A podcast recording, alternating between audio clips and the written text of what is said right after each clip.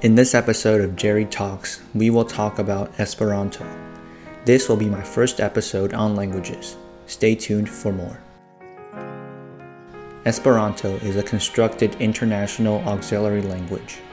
You may have heard of it because it is the most popular and widely spoken constructed language. It is a constructed language because it did not develop naturally.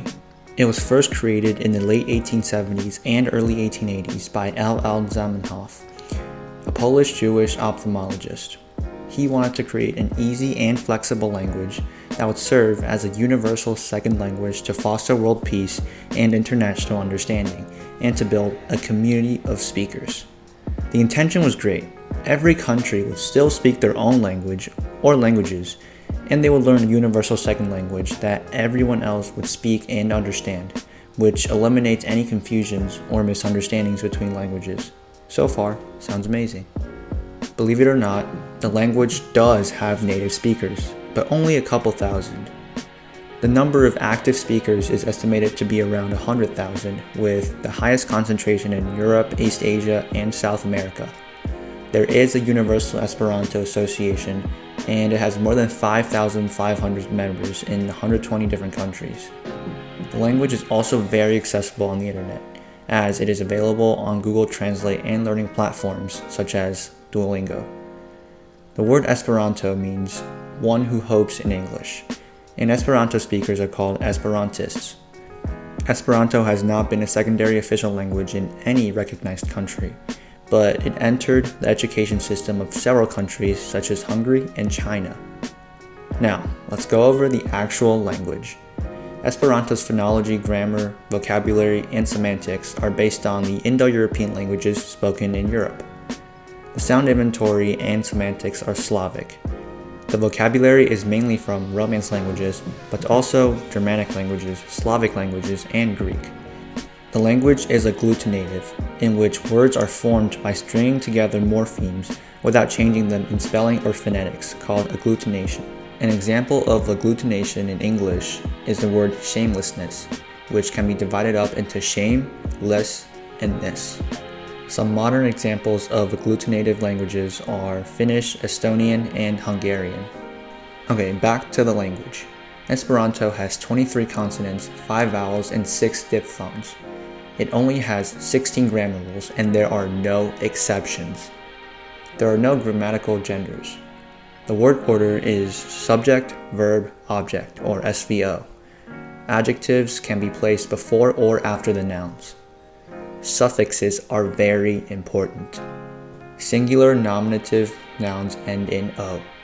Plural nominative nouns end in OJ or OI singular accusative nouns end in on or on, and plural accusative nouns end in ojn or on. For adjectives, singular nominative adjectives end in a, plural nominative adjectives end in aj, singular accusative adjectives end in an, and plural accusative adjectives end in ajn. There are six verb inflections for three tenses and three moods. Present tense, AS, future tense, OS, past tense, IS, infinitive mood, I, conditional mood, US, and jussive mood, U. All derived adverbs end in E, and all verbs except the imperative end in S. Okay, that was a lot, but these are the grammar rules in Esperanto, and I just went over them in two minutes compared to the hours and days of learning for other European languages, each with their conjugations and exceptions. So, why did Esperanto fail? Well, there are many reasons. Too many reasons, actually, and they're all up for debate. I will just go over some of the main ones. Language is natural, it lives and breathes in a similar way to us. It represents who we are and expresses how we identify ourselves. It constantly changes and flows over the course of years, and new words are invented every second as archaic words fall out of use. In short, each language represents a culture and a history behind each word. Esperanto is not natural. It is too artificial. It is too hard for people to learn a language without culture and without history. There is nothing you're getting out of the language besides making sounds and following rules that some guy in the 1800s made. Thus, not many people are interested in learning it. Another reason is that it is not neutral. It is essentially another Romance language. If your native language is not some sort of Romance, Slavic, or Germanic language, then it wouldn't be much different if you learned English. Think about it. If your mother tongue was Mandarin Chinese or Japanese, then you would have to learn the Latin alphabet for both and learn new words from scratch.